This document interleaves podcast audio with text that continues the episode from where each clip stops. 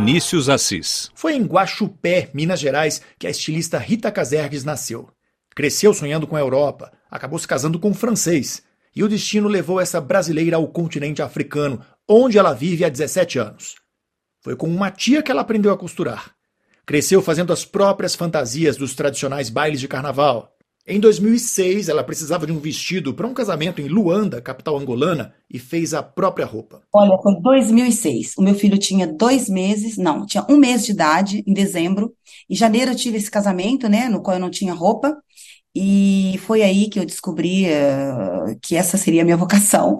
Quando eu cheguei nesse casamento, ai, eu quero mesmo, eu quero um vestido desse, mas você vai ter que fazer, você vai fazer o meu vestido. E foi aí que eu fui, fiz para uma, aí veio a amiga da amiga, que veio a amiga da amiga, e por isso se chama Chez Rita. Chez Rita significa em francês casa da Rita. Você já foi na Chez Rita? Você já foi na Chez Rita? E como eu tinha uma comunidade muito grande de franceses, foi aí que, que ficou Chez Rita. Eu arrumei um costureiro, eu tinha uma máquina de mão, né? Aquelas máquinas portáveis que você portátil que, que é, a gente anda com elas para todo lado, que eu a, comprei em Buenos Aires quando eu morava em Buenos Aires. E essa máquina eu levei comigo. E o interessante foi que eu pensei comigo, nossa, por que, que eu estou levando isso? Mas é uma coisa assim muito, sabe, é tudo um. e levei essa máquina e eu precisei dessa máquina logo que eu cheguei. Um mês depois, eu arrumei um costureiro angolano e esse costureiro fez esse vestido para mim, que eu desenhei. E ele falou que ficou lindo. Foi aí que ela resolveu criar a própria grife, só com peças exclusivas e coloridas. Tudo bem tipicamente africano, digamos assim, mas com o estilo da brasileira. A Rita exalta a moda original deste continente tão diverso. Porque eu vejo que os africanos são coloridos, são alegres, e a moda africana tem uma história. Você acha que existe um preconceito em relação à moda contra esses tecidos africanos? Muito. E eu insisto ainda, uh, eu acho que as pessoas têm é, que valorizar mais o trabalho dos africanos, valorizar a moda africana, os tecidos africanos, Sabe, a moda africana não é só aquele tecido enrolado na cabeça ou no corpo das africanas. Não. Eu falo moda africana, colares, é, joias. Eu falo moda africana, é, vestidos de gala.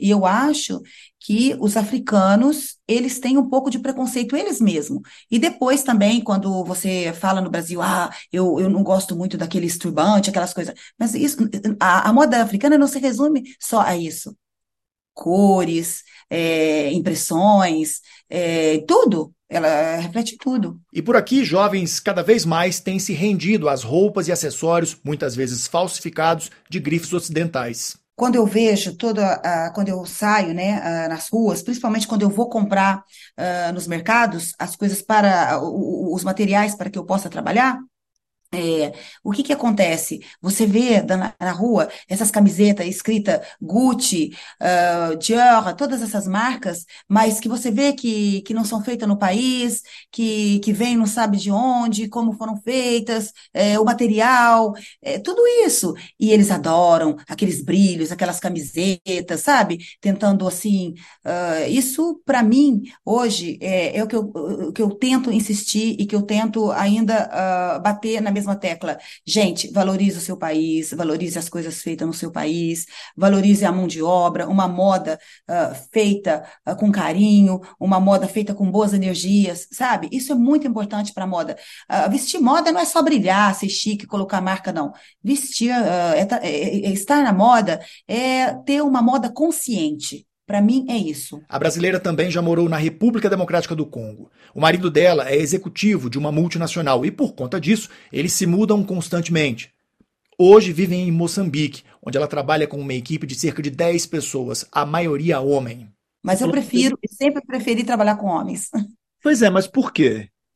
Eu acho que o homem, ele tem aquele feeling, ele tem aquela, aquela amor, aquela paixão, sabe, por, por aquilo que ele faz, que ele faz com a visão de ver a mulher dentro daquilo, principalmente para mulheres, tá?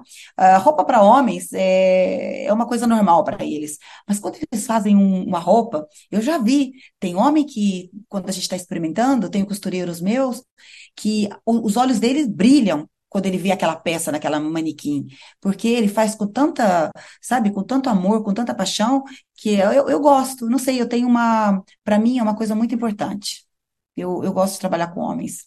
E em uma região conhecida pela tradicional veia patriarcal e machista, ela falou sobre liderar uma equipe masculina.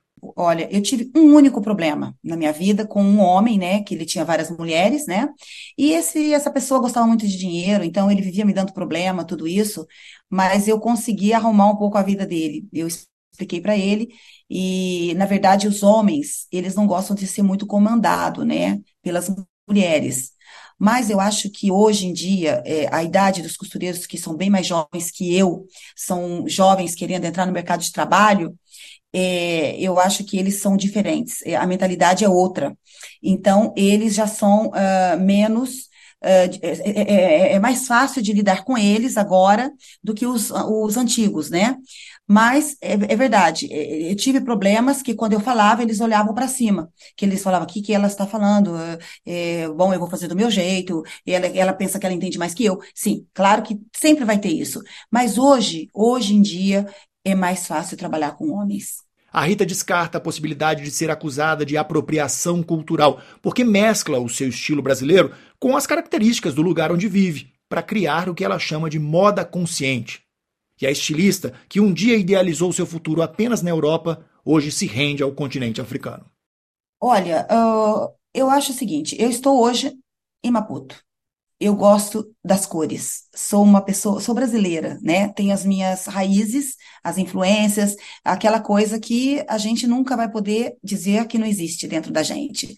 As coisas que eu faço são diferenciadas e, e eu posso é, juntar esse meu lado brasileiro, europeu, com África. E por isso que eu, eu na, nunca, nunca tive esse, nunca enfrentei esse tipo de problema.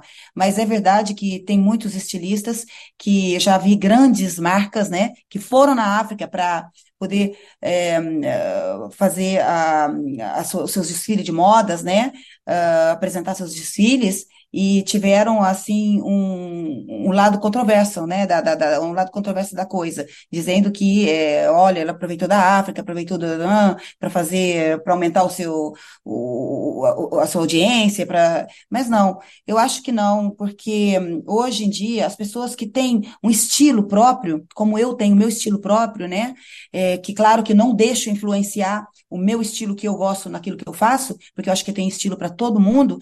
É, hoje, eu sou uma pessoa que adoro os estilos de tecidos, de impressões uh, africana. Para mim, eu, eu, o que eu posso dizer é que realmente eu, eu devo misturar aquele, aquele lado africano meu com mais o, um pouco de tudo. De Joanesburgo, Vinícius Assis, para a Rádio França Internacional.